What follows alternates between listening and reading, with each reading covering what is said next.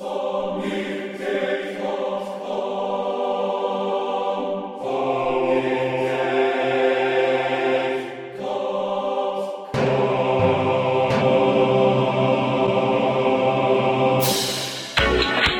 week on Sonic Talk, good old music shop browsing. Whatever happened there?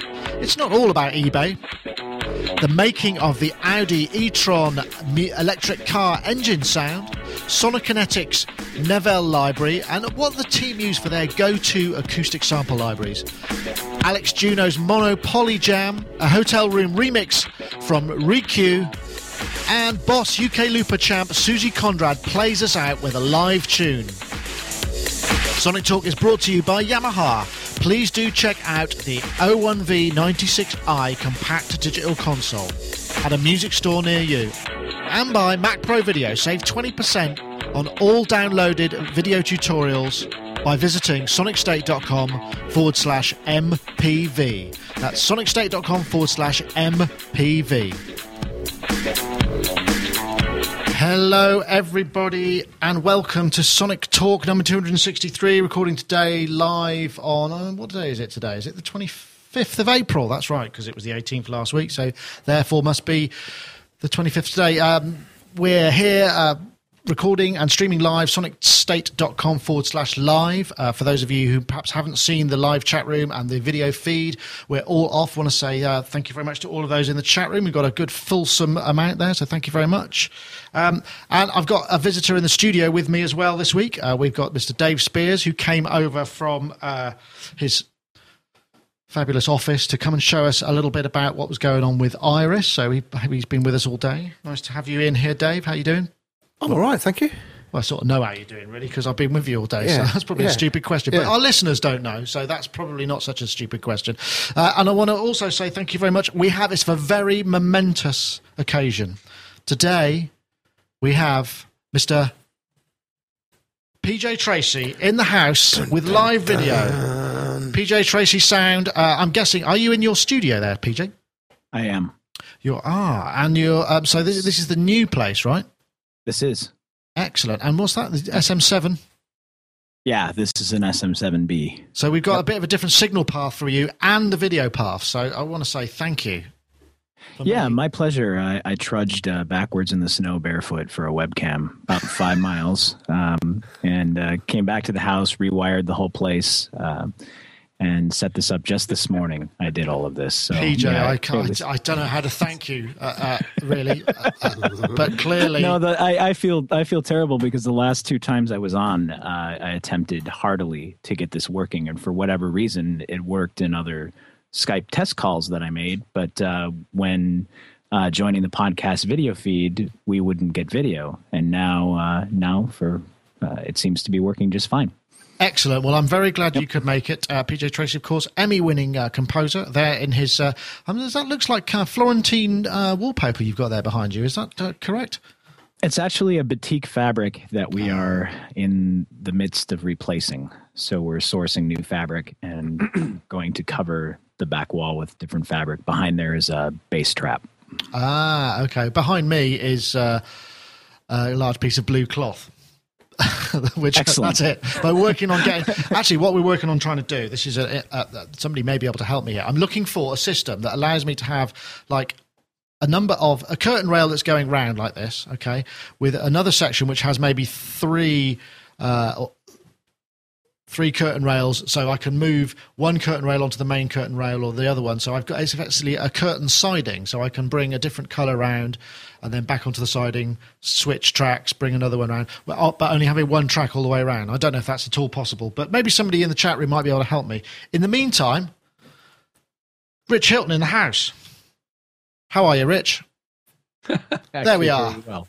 Rich Very Hilton. well, thank you. Rich Hilton, Hiltonius.com, uh, of course, um, our uh, uh, well, it's New. Is it New Hampshire?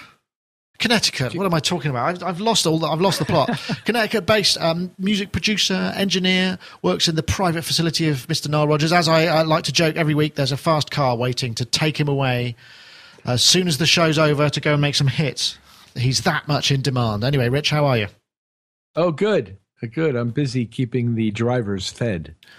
and we missed you. You've been in Japan, right? Yes, I was in Japan last week. How'd and it go? Was great. It was great. Yeah, it was fun. I saw you online, but I'm guessing uh, you were just in the middle of kind of. You said you were doing really long shows and doing a lot of stuff, so busy guy. Well, it's two shows a night in uh, the Tokyo Blue Note, and uh, takes Oh. a lot out of you. Yeah, I can imagine. I think we did. We did have you one one year. You because it's a yearly um, pilgrimage, isn't it? So uh, I think one year you joined us after one of the shows. It was really exciting. And I Yeah. can- we can totally appreciate your need to just chill after that level of work. So thank you very much. As I recall, it was an. I didn't return until like an hour after the show was over that night. That was a particularly long day and night. That one. Ah, okay. All right, gotcha. Right, now let's see. Let's um no, I think well, what's our first topic? I'm just going to have to go to my notes because I haven't really. Right, yeah, this was interesting. This was basically um it was an article that Rich Beach, our AMP editor, wrote about uh good on you know the difference between music shop browsing and eBay. You know what is the difference? And, and, one of the points that he made, which I thought was really quite interesting, is you know we now miss, or at least I certainly do, miss the excitement and the energy of being able to go to a store and discover something that perhaps is undervalued or unknown. Whereas you see something like that online, somebody's going to know about it. You're not going to pick up any bargains or find anything unusual unless you know what you're looking for. It's kind of hard just to browse unless you're doing one of those kind of uh, just generic auction uh, listings, which just you know, I, I suppose Peter Forrest is the closest we come to it, the uh, Vimeo stuff, isn't it? And uh, in in terms of that, and I just sort of wondered whether or not that you guys actually. Do you still get any time to do that kind of thing? I'm, I'm going to go to Dave first because he's um, he's he's very much a synthy head and, and still kind of picks up stuff. But Yeah. do you kind of how do you locate that that sort of thing? Is it just that nobody else wants something like that, or is it? I mean, I don't I don't mean it in that, that sense, but I mean it's it's so specialised. Or do you still get the opportunity to to browse and find those kind of things? No, I, it's weird actually. We used to, I used to frequent a particular music shop not too far from where I live for years and years. Actually, it was it was a forty minute drive, so it was kind of a bit of a special occasion going over there. And you're right, you know, we we occasionally would stumble across things and we go, "Oh, we never tried that with this particular instrument or whatever." Effects pedals, that was always the kind of big thing, if I remember rightly. I remember walking out of there with goodness me, an armful of Boss pedals that I, I think I'd gone in for a pair of drumsticks, bizarrely enough. But I always kind of like that, and I miss, I do miss those days when it, you know, we, if we do eBay stuff, you're you're right, you know, it's a, it can turn into a bit of a bun fight, and what appears at the beginning to be, oh, actually, that's going for a pretty reasonable fr- price, Yeah, can end up being uh, a bit insane, and I'm a bit mad actually. I kind of do get caught up in those frenzies sometimes. And in fact, only this week, probably the first instrument that we've bought via eBay. It was all my fault. It was nothing to do with Chris. I uh, had a bit of a frenzy. I think it might have been Saturday or Sunday, and I just bought this thing. And then when I looked at the description, it was like, oh, it's actually not saying it's in brilliant condition, and it is saying that certain things are sticking. When it turned up yesterday, I was, uh, I'm sure, I'm sad to say, we got a bit of a dog. Ah, I'm sorry to hear that. But you know, largely down to me. Had that have been in the store, I could have checked it Found out. that and out, gone, yeah, yeah. That's interesting. I, I don't know. I, I mean, I think in the states you still get. I mean, certainly in LA there are a few places where you can kind of go and they're vintage and rare. There's a vintage and rare guitar store in the U, in Bath where you can go and find pedals and old kind of stuff. I don't know. I, I'm guessing.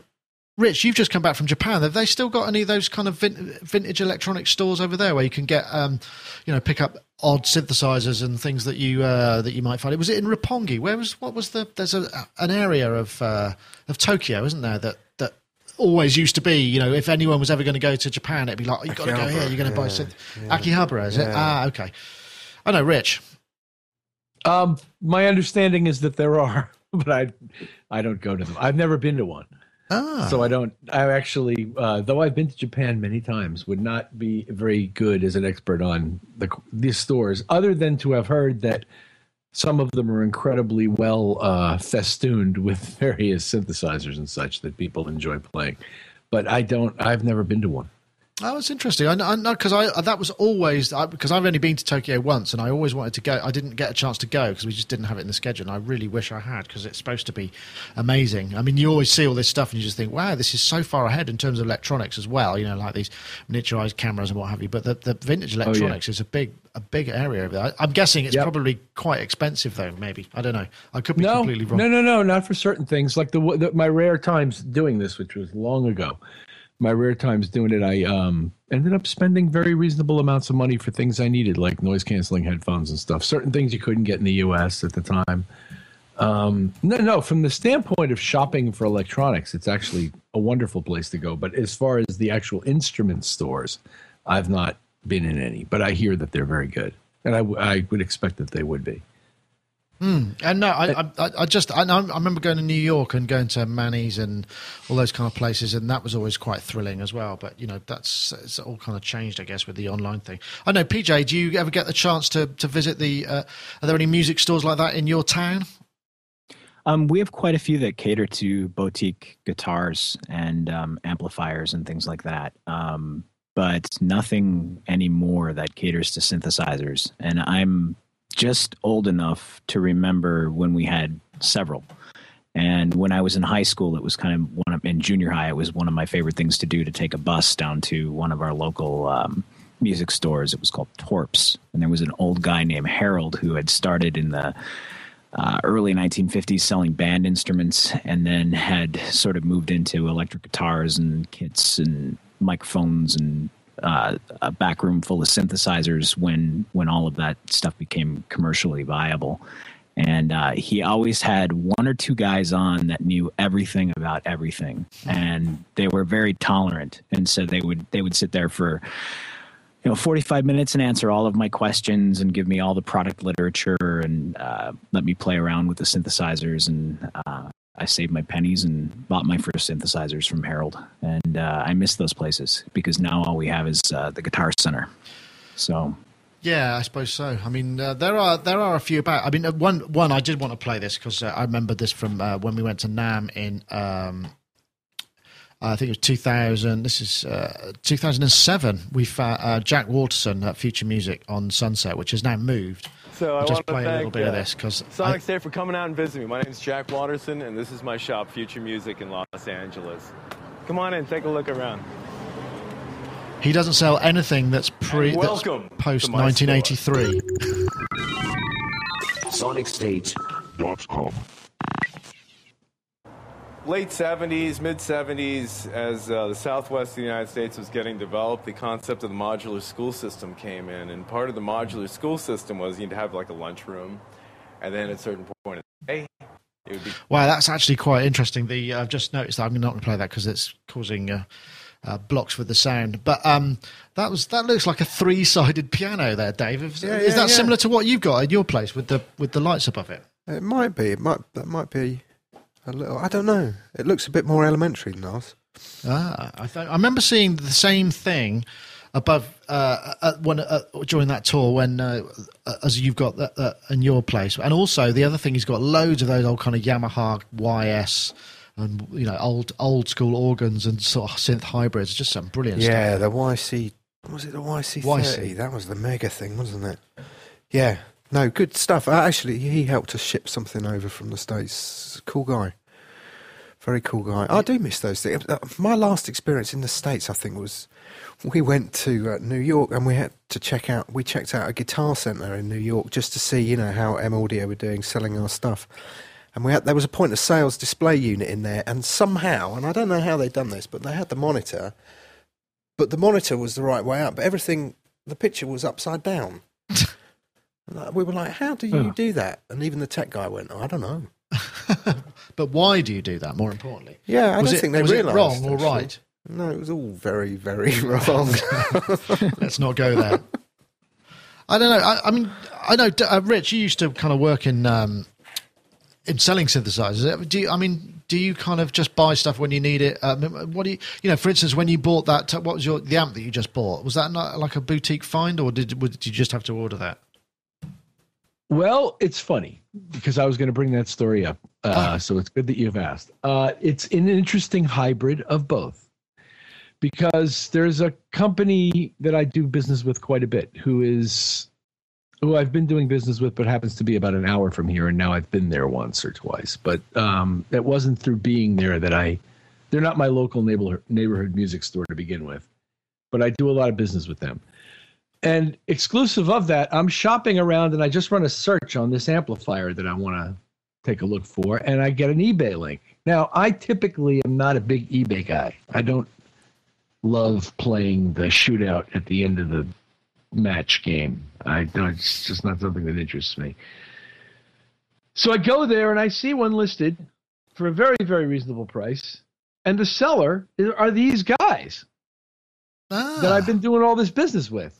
Anyway, so I ring up my guy and I say, Hey, you got one of these? Guys, I'm looking here on eBay and it says you do. And he goes, Let me call you back. And they called me back and it's here now. So it's like a hybrid of uh, Yeah. both. Both. I like that.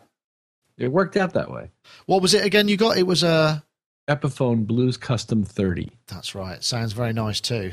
I must It's, say. it's gorgeous. I'm really pleased. Uh, there's a place in um, Bath called Vintage and Rare, which is a really nice guitar store, and they've got a lot of stuff there. In fact, I think Rich recent in his article, he's got his eye on. There's a there's a Gibson. I forget the name of it, but it's like 19 late 1940s, early 1950s guitar amp that he's going to be picking up, which uh, just sounds really really nice uh, from what I can tell. So. Uh, should be something that uh, we can all look for. But I, I, I, I actually remember having dreams about discovering obscure synthesizers in junk shops. Wow. And you know these, are, I'm, I, I'm definitely remember this and like saying, oh yeah, and, and there's two or three things in there, and there's but there's always something ever so slightly wrong, more wrong than needs to be that I would, so I wouldn't buy it. And I just, it's like a recurring dream. I don't know where that comes from. or when you go back to buy it, you can never quite find that store. ah, yeah, maybe That's always a very dream thing. that's the kind of sort of thing. Yeah, it's it, Or you almost- show up naked. No, I usually That's in real life. I, u- I usually have my trousers on, and uh, what was the other thing? And my teeth are fine. but apart from that, That's the nature of a confession, though. So, uh, say three Rick Rick Wakemans, two Keith Emersons, and uh, genuflect towards Korg, and Yeah. you'll be fine. Ah, that's funny. anyway, yeah, that's one of those recurring dreams. Anyway, let's uh, let's have a look at this. I was I was wondering actually, w- w- I might go to uh, vi- the s- this the my car doesn't go brum brum topic because I think that's kind of interesting. So I'm going to hit that, and then maybe we'll go back to the Monopoly, even though I thought it was great. Let's have a look. Okay, and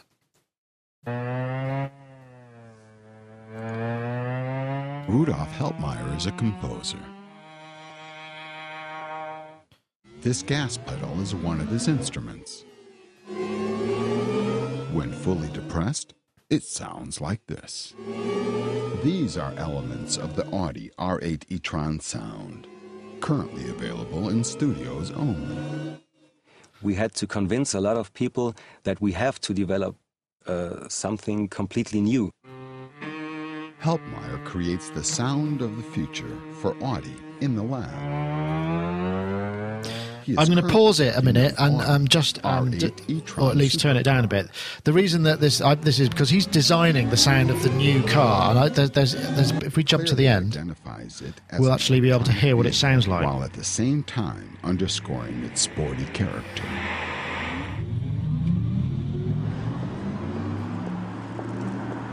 This is what the Audi R8 e-tron sounds like on the road.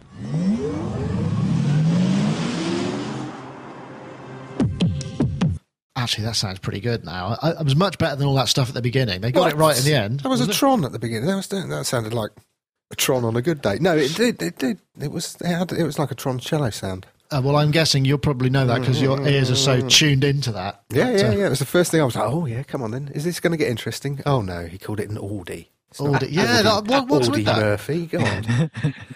Uh, actually, this is we've talked about this subject before. Uh, sometime in the dim, distant past, I remember this kind of issue of uh, electric cars don't make any noise, so they they're trying to come up with noises for them so that people don't get scared by them when they suddenly appear in their field of vision, traveling extremely fast, about to hit them.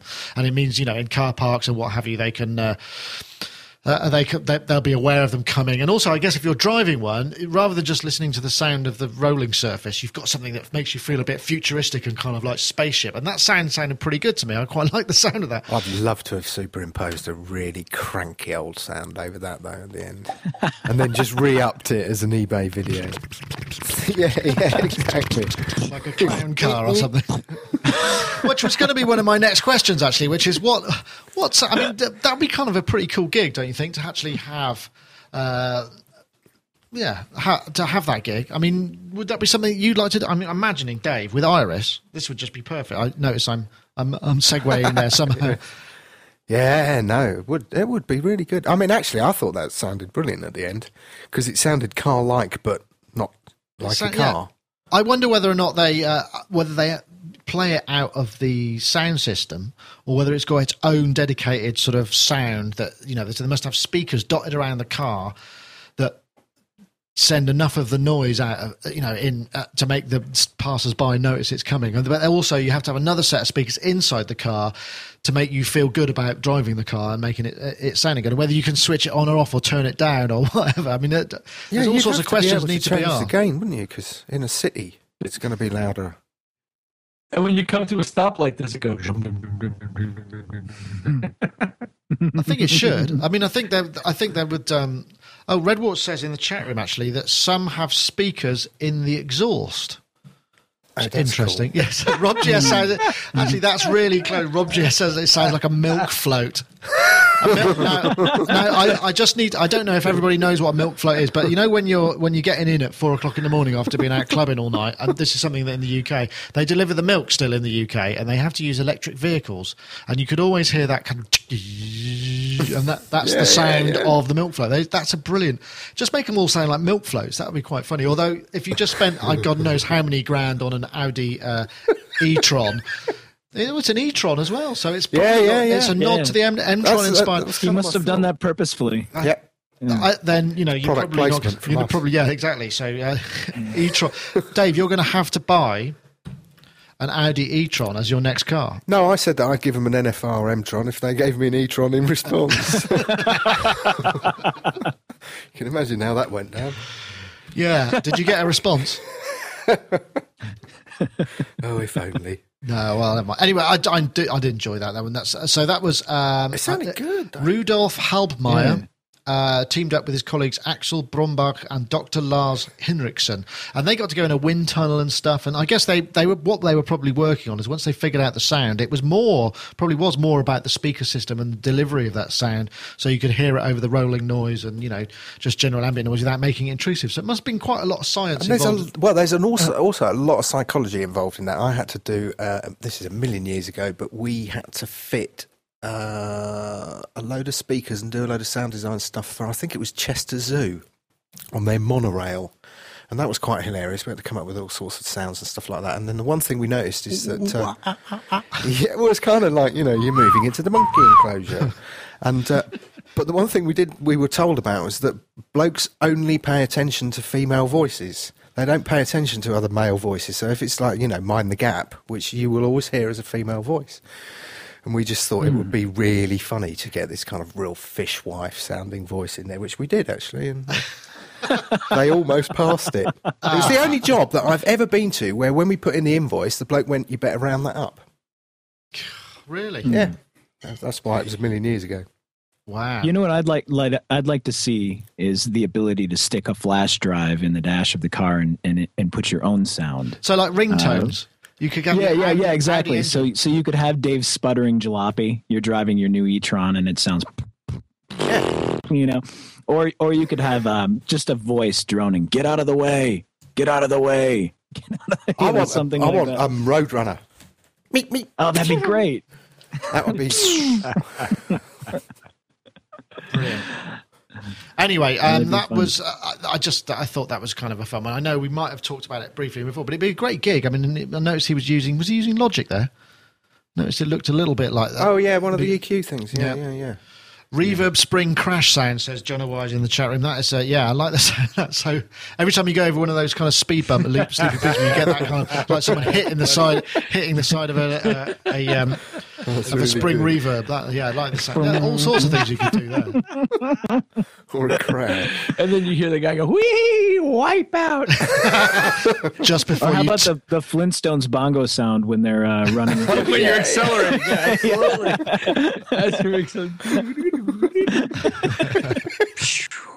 That's a great idea. I mean, I think there's. A, I've got an entire library of Jetson Hanna sounds. in my. Barbera. Yeah, I've got, the, I've got the We'll whole be lot. mining the library once again. yeah, it's a whole new industry. Yeah, definitely. I, I think you know that's a great idea. I mean, as we said, like for ring, we've got ringtones. So now we can just have engine sounds. So things like, and you could change things like um, what you do when you open the car and you've left your lights on because usually they go bung bung bung. But you could set your own sounds for that. You could set your own sounds for the indicator noise. Uh, Your door is ajar. I've not heard that one yet. Excellent. We could have a lot of fun with it. I really think. good, and then you could hack other people's cars. That's Oh, that'd be great. the new hacking. Via Wi-Fi. Brilliant. Download sign, sound viruses into people's cars. Nice. Terrible. That's a great idea. I like the idea of that. Anyway, and uh, I also like the idea of um, saying thank you to our advertisers, which I'm going to do that right now. So I want to say thank you very much to our sponsor, Yamaha. They, uh, if you're watching the video stream, you'll be able to see uh, the lovely um, prepared video we have for the 01V96i, which is a 16 in, 16 out USB 2 audio streaming compact digital mixer. There it is in all its glory. Uh, it's got a full suite of VCM effects. That means it's got onboard DSP that gives you uh, vintage uh, channel strips, vintage stomp effects, master strip, channel strip, RevX reverb. Uh, there's 40 mixing channels, 32 mono and 4 stereo, 16 analog and 8 digital inputs, 8 channel ADAT, which doesn't use up a YJ, a YGDAI slot. You've still got a slot left, so you've got uh, other I/O options. 24 bit, 96k, A to D and D to A's, 8 auxes, 8 buses, 100mm motorized faders, 4 effects, uh, Steinberg QA Cubase AI included, advanced DAW support. You can use it as a control surface as well. Cubase, Nuendo, Logic comes with, in fact, Cubase AI. Uh, you can link two of them together if 40 channels isn't enough. Um, so you could use it as the basis for quite a large uh, mixing rig. I know and in this time where we're kind of getting out. Uh, you know into the box it's really actually great to be able to put your hands on something and, and you know actually tweak. So uh, thoroughly recommend you go and try one out at your local yamaha dealer. If you're in the uk go to one of the yamaha pulse stores or if in the us just one of the major dealers should have it. Uh, if you look there on the uh, video if you're watching the video stream uh, it's uh, we've created a bitly url which is bit.ly slash 01v96i and so if you check that out that's bit ly slash 01v96i. And once again, we thank Yamaha for their continued sponsorship of the show. So that's us back again. Uh, let's see what's next on the topic. Uh, um, ah, biblical harp. Maybe that's what I need. Right, I'm going to play this now. You've just got to see the quality of this trailer. It's astonishing.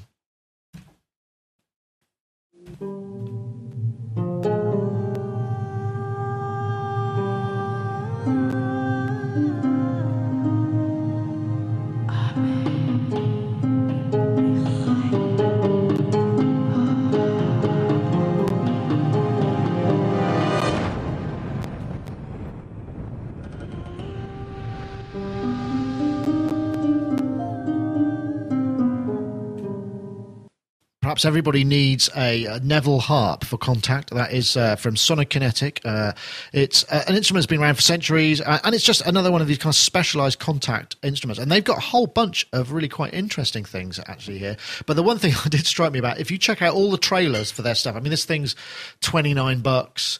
Uh, if you looked at the trailer there, that probably had about I don't know 50 grand's worth of CGI and incredible, incredibly advanced kind of fake smoke and light effects. I mean, I don't know who does their trailers, but they should probably get a BAFTA or something because the rest of them are really, really quite impressive. And I thoroughly recommend you check those out. But it, it got me going really as thinking was, well, what, you know, in terms of, you know, I'm guessing we all uh, use uh, unusual libraries to a degree. I mean, maybe synthesizers and piano, discounting synthesizers and pianos. What are the kind of more unusual but satisfying acoustic instrument libraries that we all use? And I'm guessing I was going to start with PJ because PJ is kind of composing for picture quite a lot more, perhaps than than I am anyway. So, PJ, perhaps you would uh, care to chip in. And what what's what have you got that are current favourites in your uh, collection? Oh, let's see. I use I use so many of them. Um, I really, really like the instruments that are created by um, Soniccouture. Um, right. They're a British company that does just fantastic, um, kind of interesting, rare acoustic and electronic instruments. Uh, a couple of my favorites uh, acoustic uh, libraries from them are the Hang Drum, which uh, is yeah. a collection of uh, actually they've uh, renamed it Pan Drum because there's a couple of other drums that they've included, which is a collection of um, metal percussion, and it's just beautiful, evocative, deeply sampled, well articulated. Uh, great scripting and Kontakt, very easy to use. Yet you can you can really go deep in and get some excellent sounds out of it. Uh, from them also, uh, I have a library called Skiddaw Stones, and um, this is uh, uh they've um, sampled a, lith- a. Uh, what, which what is, is that? It's a gigantic xylophone, essentially made out of stone. The oh, thing, wow. the thing is huge, and apparently it it um, it's an instrument that was built in France in the 19th century, and uh, they sampled uh, they sampled that very deeply as well with both wooden and mallet and uh, rubber mallets. So and with scrapes and lovely kind of evocative little sounds that you can get from that from that uh, library. On a more utilitarian level, I was thinking about this, and one of my very favorite um, libraries that I've, I've mentioned this before is uh, Ilya Efimov, who is a Russian composer has put out a Kontakt library, two of them. Um, one is steel string guitar, and the other is nylon string guitar. And I think the nylon string library is miles ahead of anything else in its class. It's uh, unbelievable. However, I, I, do have to warn that if you're ordering at least outside of Russia, um, and I've talked to others that that have done this, there's there's a little bit of a problem with customer support. So um, right. I would say, kind of maybe, unfortunately, order at your own risk. But, but um, once you get it working, it sounds great. It's great. Yeah, it's unbelievable, really. That's it. I was just yeah. thinking as you were telling me about the stone uh, xylophone there that uh, I hope Bjork's uh, creative team aren't listening because you could just imagine her um, wanting to take one of those out on the road because you know it'd be one of those instruments that she would have on stage. Can you imagine what the thing would weigh? I would hate to be. I would hate to be the roadies that have to carry that thing around. Yeah, because it it literally is like something from the Flintstones. It's just uh, huge, and they have um actually on the at least they did a while back. I would imagine they they tend to be pretty good about archiving this material, but on the um, Soniccouture site, there's some video of this instrument, so it's it's it's pretty fantastic. Yeah, have you tried the um, Ondes Martenot of theirs, PJ? I have. And? I love it. Oh, cool. I only, yeah, I only I, found out about it the other day. Um, we had a request from a bit of a name muso who wanted a real one, so I just kind of put, anyone selling an Ondes Martenot? Oh, please let me know. And then somebody pointed me to that site, and it sounded really good. Yeah, and they've done impulse responses of all the speaker settings as oh, well. very so, cool. Oh, yeah, so it's really it's you know as far as I know, it's really authentic sounding. I mean, when you compare it to recordings of of, of the same, I've I've never I've never been in the presence of a real one. So excellent, brilliant. Yeah. So um, uh, I'll, I'll come to you then, Dave, because um, you're there because this will be really yeah. quick. well, will it? anything you know? I mean, I, well, acoustic? No. Uh, yeah, no. No, I don't. I don't. Uh, no. I don't use anything acoustic at all anymore. Really? Apart, apart from my voice. Right. But okay. No, that's it. Thank you. And um, Rich, anything? I mean, because I know you bought a couple of those uh, uh, Hollow Sun things, which I, I guess uh, they're specialised, but they're not really acoustic. I mean, anything of that kind of boutiquey nature in terms of sound that you've discovered that you just kind of really dig for whatever reason? Not on a, gee, you know, try this. It's on a per need basis. Right. I've played Coral electric sitar when it was called for, you know, myself, you know, pl- played parts on it or something. In other words, it's what the music tells me to do, and then I go looking for it.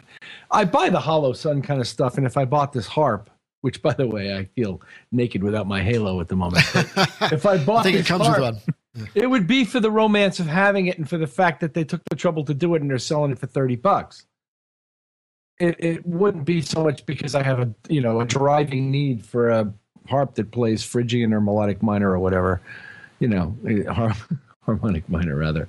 You know, it's uh, it's just it's cool. It's uh, it's cool that they did it. I admire the passion that went into it, and yeah, I thought their video was pretty good. They've got a lot of. Um, they do actually have quite a lot of other instruments. Uh, I did. I, I meant to. Uh, uh, here we go. Yes, I think I've got it here on the web. If I just bring this up here, uh, that's the Neville harp. There's the Rhodes. There's there's various. There's vo- there's quite a lot of voices. Uh, what else have we got here?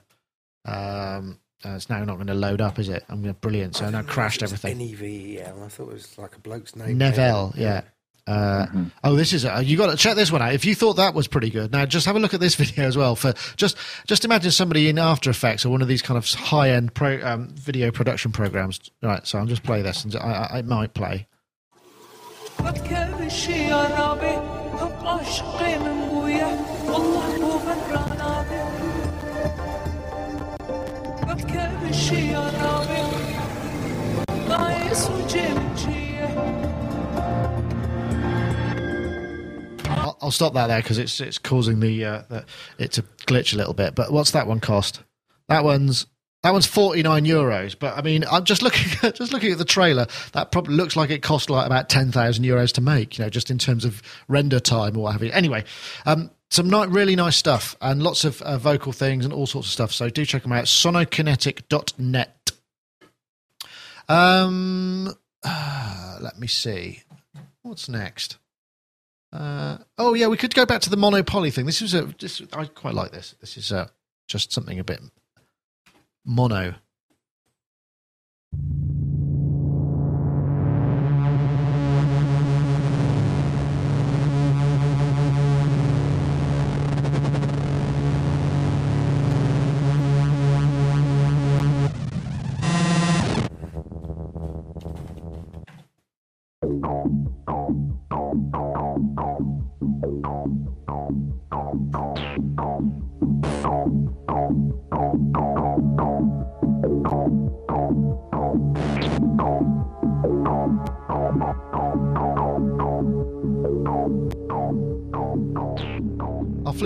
Few of these. This is-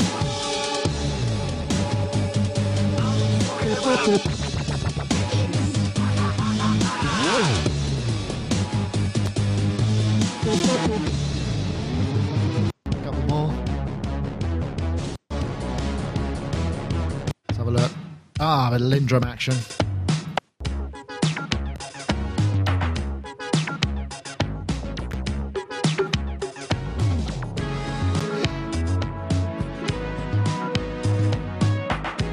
That's so cheesy, but so spot on. I this I really like. That's a, a chap called um, well, it's Alex Juno.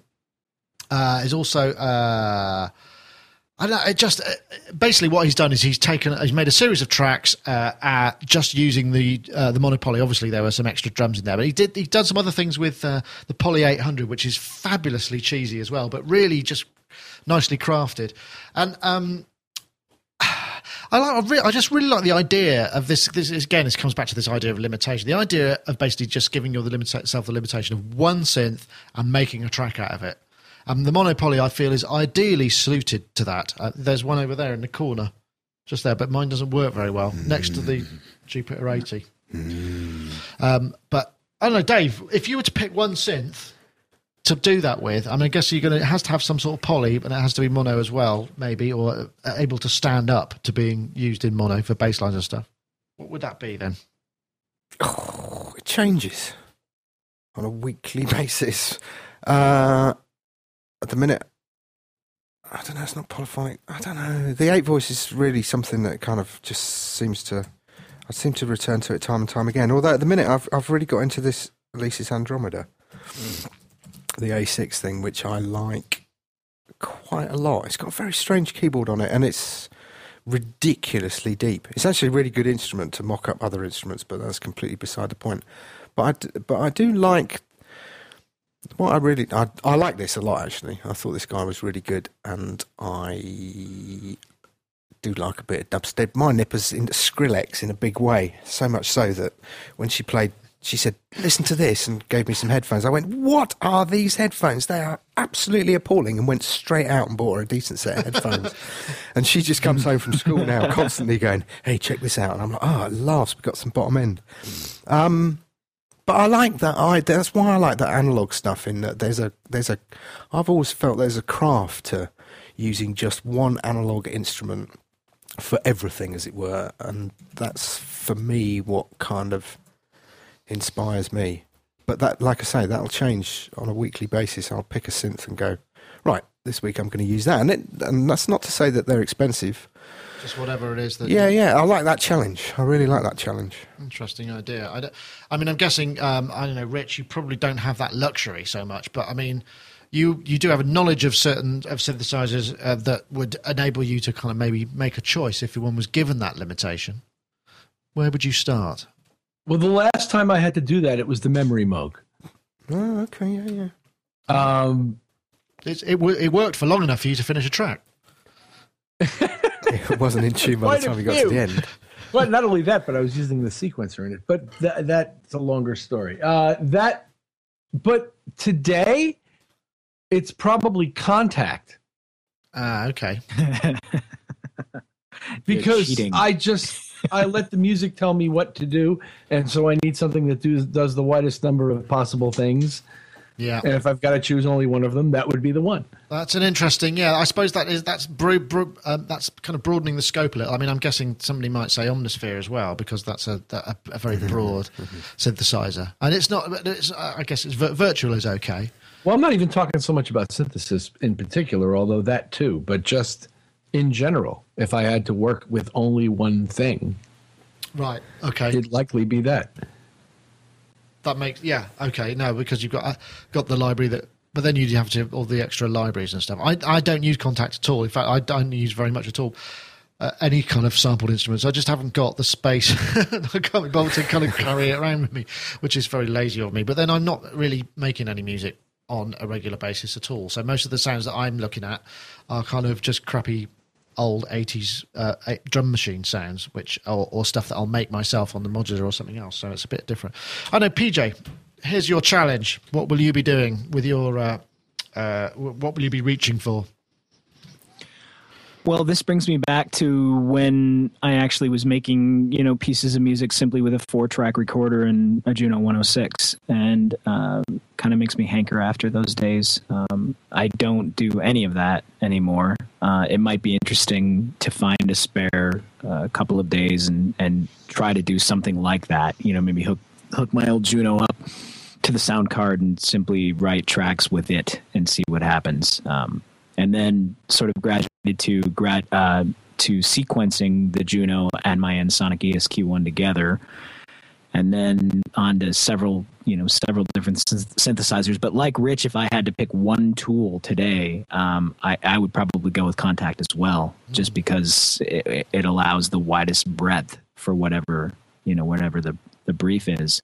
Um, in terms of virtual instruments, um, none of them are probably limited enough to. I mean, well, that's not that's not exactly true. yeah I know are you saying this you it's know. less it's not so much of a limitation I suppose really is it Yeah, it's just not. I mean, if you pick one, I mean, you know, pick pick Dave's Impuskar. I mean, you could. There's just so much you can do with that with that instrument, and especially, I mean, if you give yourself the limitation of only using one instance of any of these instruments, you might limit yourself a little more.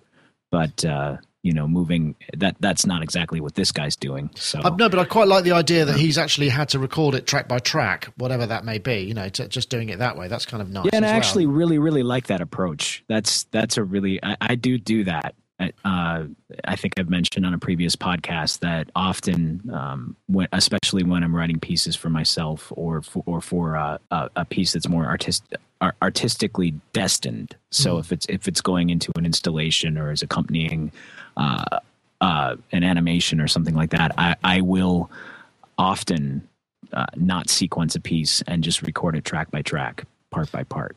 Mechanic in the chat room says, for me, a lot of work done turning off the modular and computer and picking up the acoustic guitar, which, in fact, I'm going to do that. I'm just going to, I want to do this because you should really check this guitar out that we've had in for review for a little while. That's going to be really hard to give back.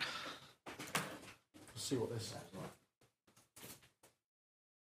See what this sounds like. Just played up against the mic. So I'm just going to play this up against the mic, see what it sounds like. It's an incredible sounding instrument. Excuse my playing.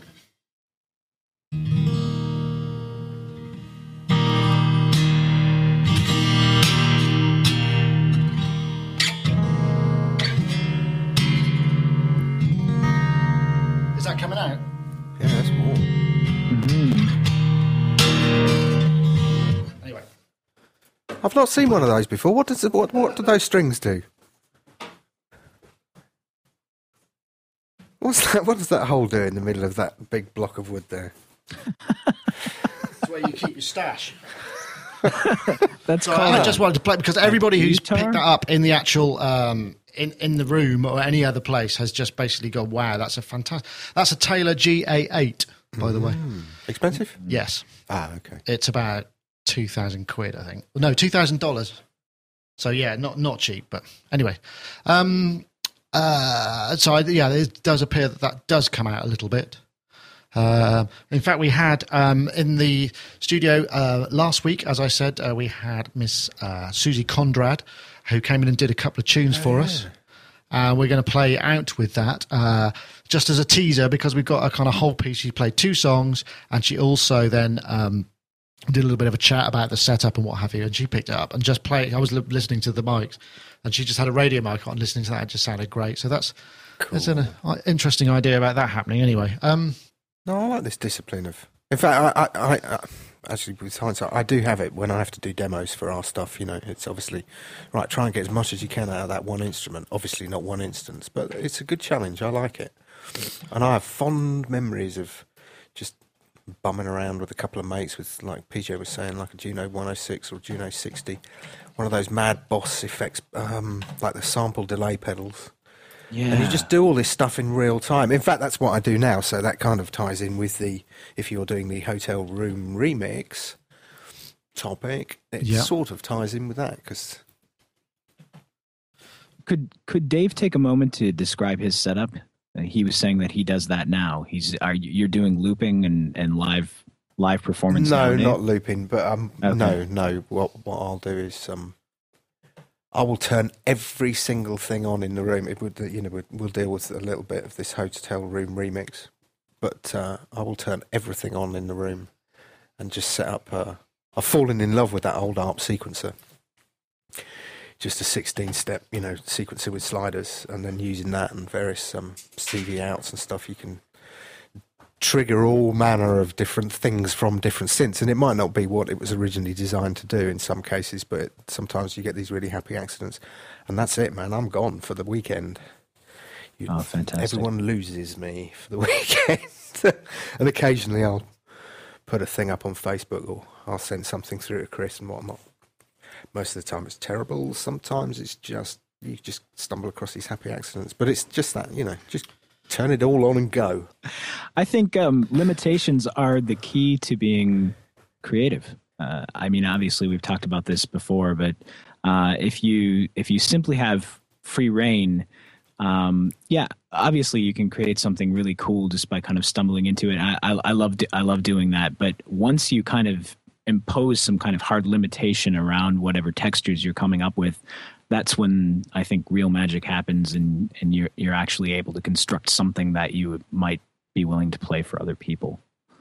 If that yeah, makes yeah, sense. yeah. No, completely, completely. I think what was it when we talked about it before? Rich said something which was like the limitations, including myself. And actually, it's quite funny because you always look at the gear and go, "Oh, okay, I've explored the kind of limit of that." Or that forces me to do something in a different way. But actually, when you kind of look at it internally, at yourself, and go, "Actually, I don't play like that."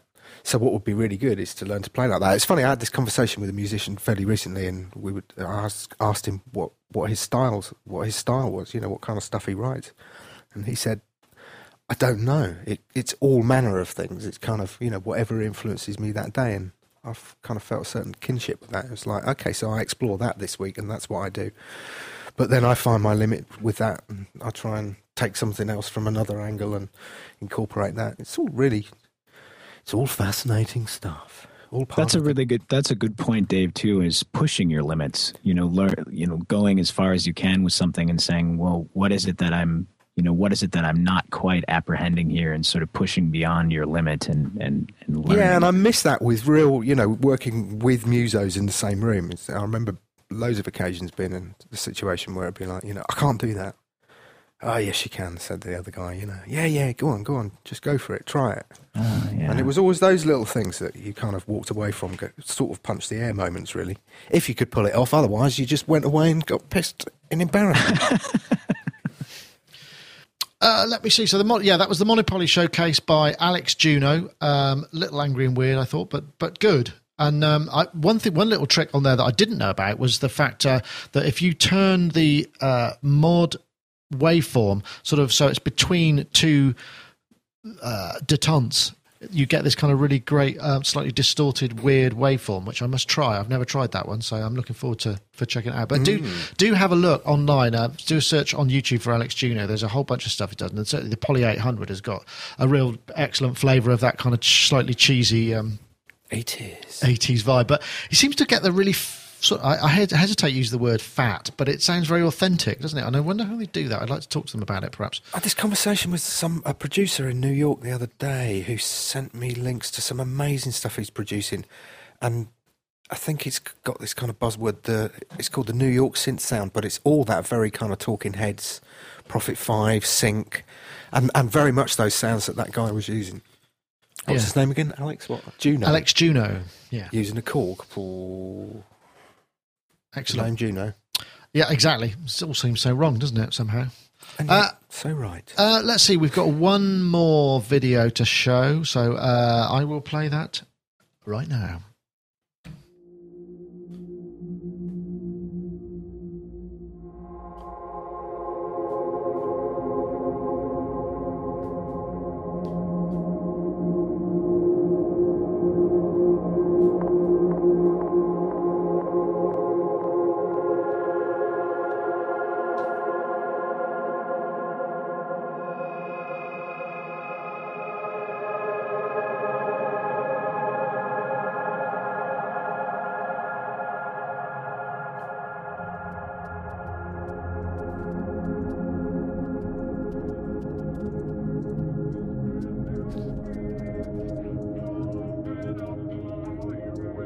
Spot the sample here.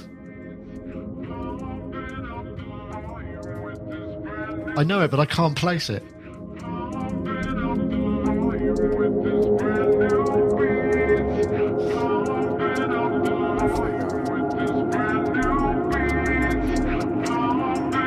Ah, pink. Good call, Jim Jar Jeremy. I'm going to stop. But that was somebody called Riku, who is, uh, if I go to the web, based in, um, I think they're based in Finland, and it just does kind of that was that that whole set was done in a hotel room uh, as a final brief with just a of looked like Native Instruments Maschine, something going on an iPad. I, I've contacted them, and I'm hopefully they're going to do a little sort of techno breakdown of what they use and what's been going on there. But it just it, it was such a kind of nice little uh, live set uh, with various different samples. And the uh, what did we say that was the sample? I've immediately forgotten what it was. Pink. Yeah, so I suppose that was just about no, that was probably 2000, not really 90s. Uh, and I just really quite enjoy that, and the, the fact that it's it's basically just set up on a coffee table in a hotel room kind of makes me think oh, that's that's good. Again, it comes down to you know what's the minimum thing that you'd need to be able to do that. I mean, can you just the idea of like Maschine? I'm guessing there's a laptop involved there somewhere and uh, an iPad. It just seems like a pretty cool little setup. Yeah, it was good. Reminded me. It reminded me of uh, when when we did the Fat Boy years ago. Chris and I, we just we were in some hotel, and I've got a feeling it was like way out in Burbank or somewhere like that, and. Uh, we had a couple of laptops, and we just he just used it on Rebirth, and I put put mine, you know, used put mine through the SC88 Pro sound canvas thing, and before we knew it, it was like about three in the morning. I think we'd done quite a lot of whiskey, and it was well, like one of those really good nights. I'm not really particularly melancholic on that, but I thought it was really, it was just one of those nights where we kind of looked up after about four hours and went, "Bloody hell, that was good, wasn't it?" Really did remind me of that. But like I say, you know, that's kind of what I do in my room quite a lot. It's just right, everything on, go, see where it takes you. Mm, I think there's. I I wonder how much of that was improvised. I mean, it looked like it must have been. There must have been a set of sounds and just kind of go. I don't know if I've got the nerve. You I mean, is that a different skill set? I mean, is this something that people are doing a little bit more with the ability to have all of these almost i mean it's kind of like almost like musique concrète rich isn't it right i mean that's the sort of way that it used to happen uh, you know with tapes and stuff and you'd kind of perform the mix and the uh, if i'm right am i am i barking up the right tree or am i a mile off No, um, I'm. I think you're spot on there, Nick. I think it's a completely new form of expression and, uh, shall we say, gear management. And uh, I was pretty interested to see this guy working, and I wondered how long his back could possibly hold out working. no doubt. As I said in the chat room, I after watching him do that for eight minutes, I'm convinced it's an ad for the chiropractic industry. and then there was a description of a discussion of which hotel he was in, and I said four out of five dubsteppers prefer the Hiltons. um, but anyway, uh, you know, it was a very interesting piece, and I love watching guys trying to make creative interest out of these things. Now, I think it's a challenge, and like any uh, mostly improvisational performance art, it lends it, it leads to a whole range of possible outcomes, some of which will be more desirable than others. sure No matter how good you are at it, you'll try. well, well, i guess what we don't know is how many takes that took to get to that one if you see what i mean that was that the good one or was that just the one off you know you just don't know this kind of stuff i mean it's it's the magic of video and television isn't it it enables you to kind the of be hotel room tour of Sweden, where they go from hotel room to hotel room. Actually, hotel rooms in Sweden are, are, are great, from what Yeah. my recollection. Oh yeah, love love Sweden. Yeah, but uh, I, I, hopefully we're going to get uh, a, a chance to see how he put that together, uh, and and just sort of check it out. And that, so I'm looking forward to, to doing a little piece with that. I know, PJ. I mean, is that something you know? I'm guessing your instrument is probably you know the piano. I'm guessing for for doing that kind of thing, for improvising ideas and getting a kind of stream of stuff down. Or am I? Because did you not buy Maschine? Am I correct in assuming you did? No, no, I do have Maschine. No, I, I like doing things like this. I, I don't have a setup that's quite as compact as this guy does. Um, you know, mine mine mine's kind of scattered about my room, but I am um, strongly considering putting something together like this because I've been doing more and more uh, live performing over the last couple of years, and uh, want to get into doing some things like this and sort of um, combining combining this sort of DJ concrete culture with uh, jazz and neoclassicism and that kind of thing. So, yeah, I really, really appreciate what this guy's doing. It, it looked to me like it's possible that he had Maschine synced with Ableton Live, and he was using um, the iPad to drive live with with clips. Right. Although, although that I'm not certain about that. And in terms of um, you know, in terms of being accurate with the kind of thing that he's doing, um, it's pretty easy to you know hard quantize Maschine, and so he's he's adding beats in over the glitchy underbeats that he has and uh, obviously live has you know several quantizing options and that kind of thing. So i think i think you can make it as difficult or as simple as you as you want to you know and it's it's all about preparing. It's all about pre-production Yeah, I know. I think you're absolutely right. Yeah. Uh, one thing that did strike us because when we had uh, Susie in uh, the week uh, on Friday, just watching her doing the performance because she uses a, an RC 300, I think it's Boss Looper, new the new big Boss looping system, but also switches kind of vocal sounds on a VE20, I think it is. You, you'll have to watch the full thing, um, uh, which will be going up fairly soon. But the the the speed with which she lays something down and then is immediately on top of it. It's not like I'm singing it, then I have to wait for a bar to orientate myself and kind of know when to come in. She's doing that multiple, multiple layers, and that was what really kind of blew my mind in terms of just the choreography and the speed of the, the speed of yeah, the, of light, if you like, the speed of creativity that comes mouth to technology to out, uh, but while using technology at the same time. And to watch her, she's kind of doing this incredibly complicated dance routine with like her feet to figure out, you know, where the swi loops are coming in. I mean, it's, I, I, I, was, I think one of the questions I asked her that uh, um, was about, you know, how do you feel after doing like a whole gig of doing this? And she said, I'm absolutely done uh, done in because it's Yeah. you know part of it's, one side of my head is doing the creative stuff and the other side is to, has got to be totally focused on the on the kind of you know the IT management and the technology side and it's really difficult because it splits you the whole time and so you've really got to concentrate. Did you did you ask her how often she practices an, an arrangement in a piece prior Well- to taking it out in public or video because i watched several of her youtube performances and she's she's pretty incredible pretty- She, um, well, I asked her. Um, I did actually ask her um, how she nails it. She just said she just rehearses a lot, you know, just Right. rehearses it all the Okay. time. So to make sure that she and she color codes things to make it second nature, so she doesn't have to think. So you know, just makes it easy and easy for her to work on.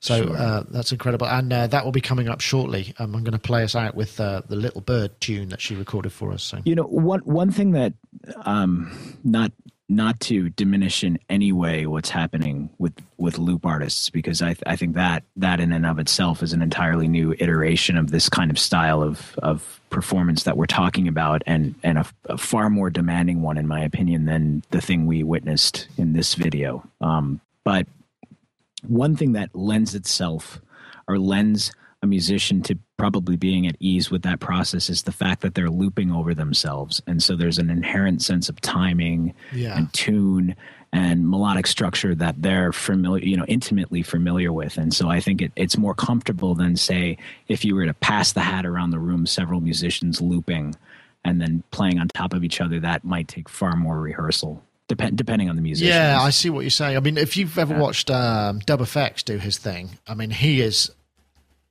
I mean, it's amazing because he's just straight. I mean, it's almost like there's a, just a raw pipe out of his kind of creative glands into the outside world. There's no, there's no uh, impediment, and the technology doesn't seem in any way to, to slow him down. And it's kind of, and that's an, he's an incredibly uh, talented individual from that. There's there's some shots of him, and there was some other things recently. Um, Native Instruments posted some stuff using uh, the Traktor F1 controller, I think, which has sample pads and all this kind of thing. It's just, it, it's a whole, like you say, Rich. It is. It's kind of like a, a it's a whole new old genre, isn't it? But it's the the enabling factor is the technology is allowing people to use. I mean, it's kind of mainstream because musique concrète's always been kind of fairly abstract and arty. I can't think of that many people that are using it in terms of you know chart hits and popular popular stuff. I mean, there's a few bits and pieces, but not really kind of. But now it's kind of pretty much there, isn't it?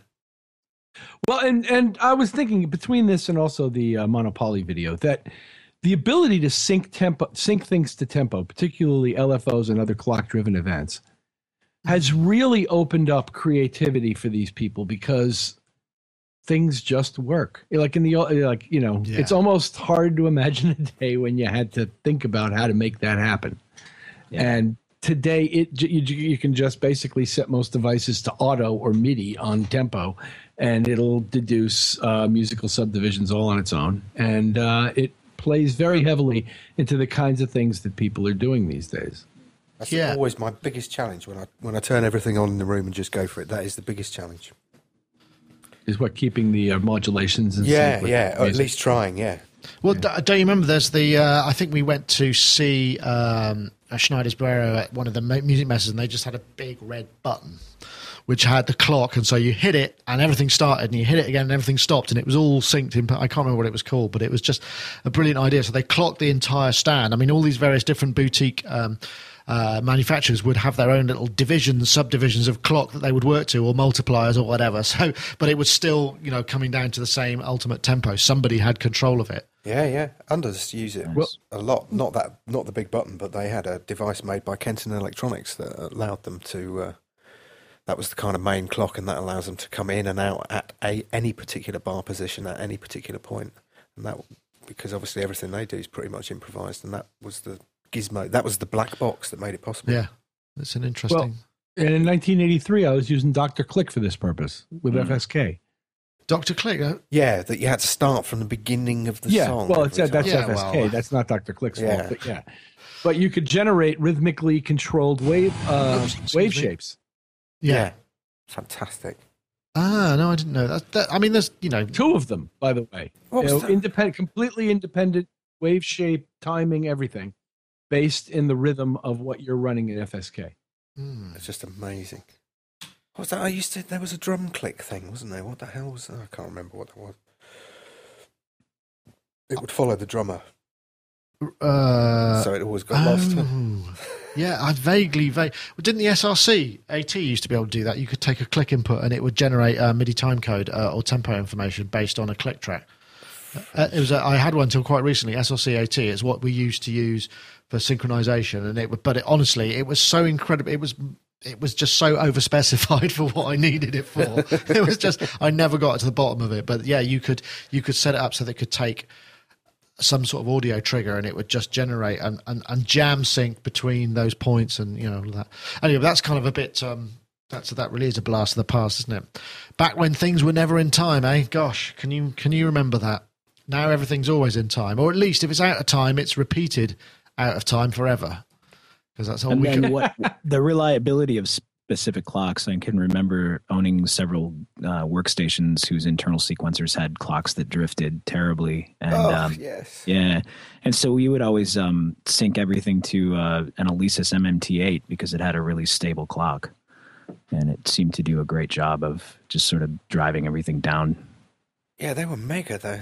Those, I remember trying to. Was it? It was a Korg thing. It was a little kind of. It was about the size of an iPad actually, but it was so loose and sloppy. It was unbelievable timing. It was like Wasn't that the, Korg loose and sloppy? Loose and sloppy too. I think. There's actually that's a great. Well, let's have let, what we need is a DAW plug-in called loose and sloppy, don't we? So we can. yeah, yeah. I can't imagine the marketing people having much of a field day with a title like that. But uh, there's a slow title. Yeah, show title right there. Loose and Screw with sloppy. your delay compensation in real time. Like it applies some sort of random modulation to Yeah. your delay compensation. It- it's it's basically yeah. it's basically an analogizer, but uh, yeah. Right. A Um, little bit like adding sounds to cars, you know? yeah, I guarantee so. all kinds of phase anomalies in your audio Yeah, guarantee it just to sound really rubbish. And remind me of the old days.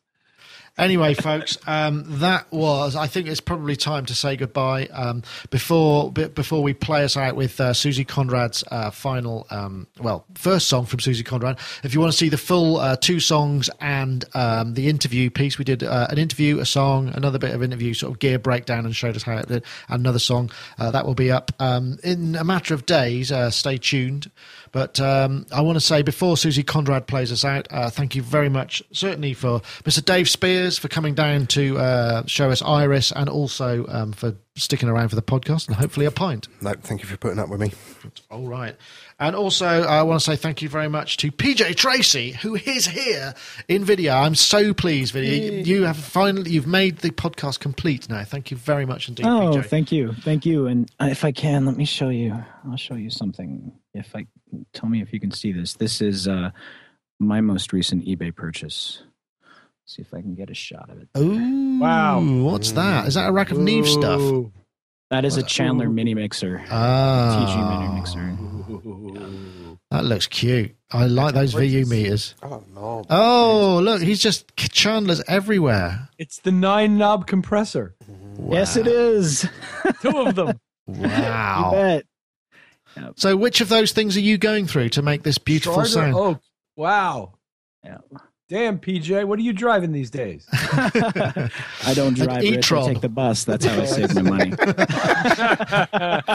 PJ's driving an e-tron, isn't he? He made the sounds. That's why he's got all that lovely stuff. Yeah, PJ, thank you very much. Anyway, pjtracysound.com. Uh, dot com. thank you very much. And we'll also say thank you to Rich Hilton from Hiltonius. Um, that uh, the, your your speeding car, your hit making vehicle, your the hit taxi is uh, is waiting to take you away. And thank you very much for joining us, Rich. It's been a pleasure. Uh, my pleasure as always. I got to go go downstairs and wake the guy who drives the Hitmobile. Yeah, that's a great idea. It's like a stretch limo, which has actually got like a little Ableton Live setup, so it doesn't waste any creative time. You, know, you can work on stuff at this. Great idea. That's me programming beats all the way through the country roads of Connecticut.